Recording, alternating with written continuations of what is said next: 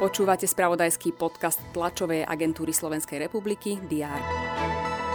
Výzva na obnovu rodinných domov má výrazný ohlas. Najväčšie talianské jazero Lago di Garda má najnižšiu hladinu za posledných 70 rokov. Hokejová 18 postúpila do štvrťfinále majstrovstiev sveta. Vítajte pri prehľade správ TASR, ktoré vám tak ako včera aj dnes poskytnú potrebný prehľad. Dobrý deň z Diára. Hoci Národná rada bude v pléne rokovať až na budúci týždeň, už v týchto dňoch rokujú parlamentné výbory.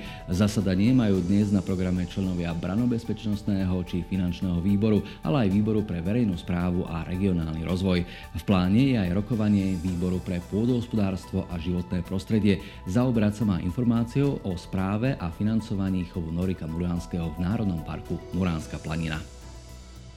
TASR bude sledovať takisto rokovanie mestských zastupiteľstiev v Trnave, Partizánskom či v Košiciach, kde je na programe mimoriadne rokovanie. To sa bude zaoberať pripravovanými úspornými opatreniami v súvislosti so zberom odpadov, rovnako tak zmenou poplatku za odvoz komunálneho odpadu.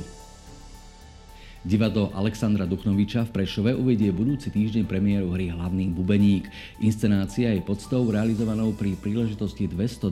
výročia narodenia národného buditeľa Rusínov, po ktorom je divadlo pomenované. Inscenáciu odohrajú v rusínskom jazyku.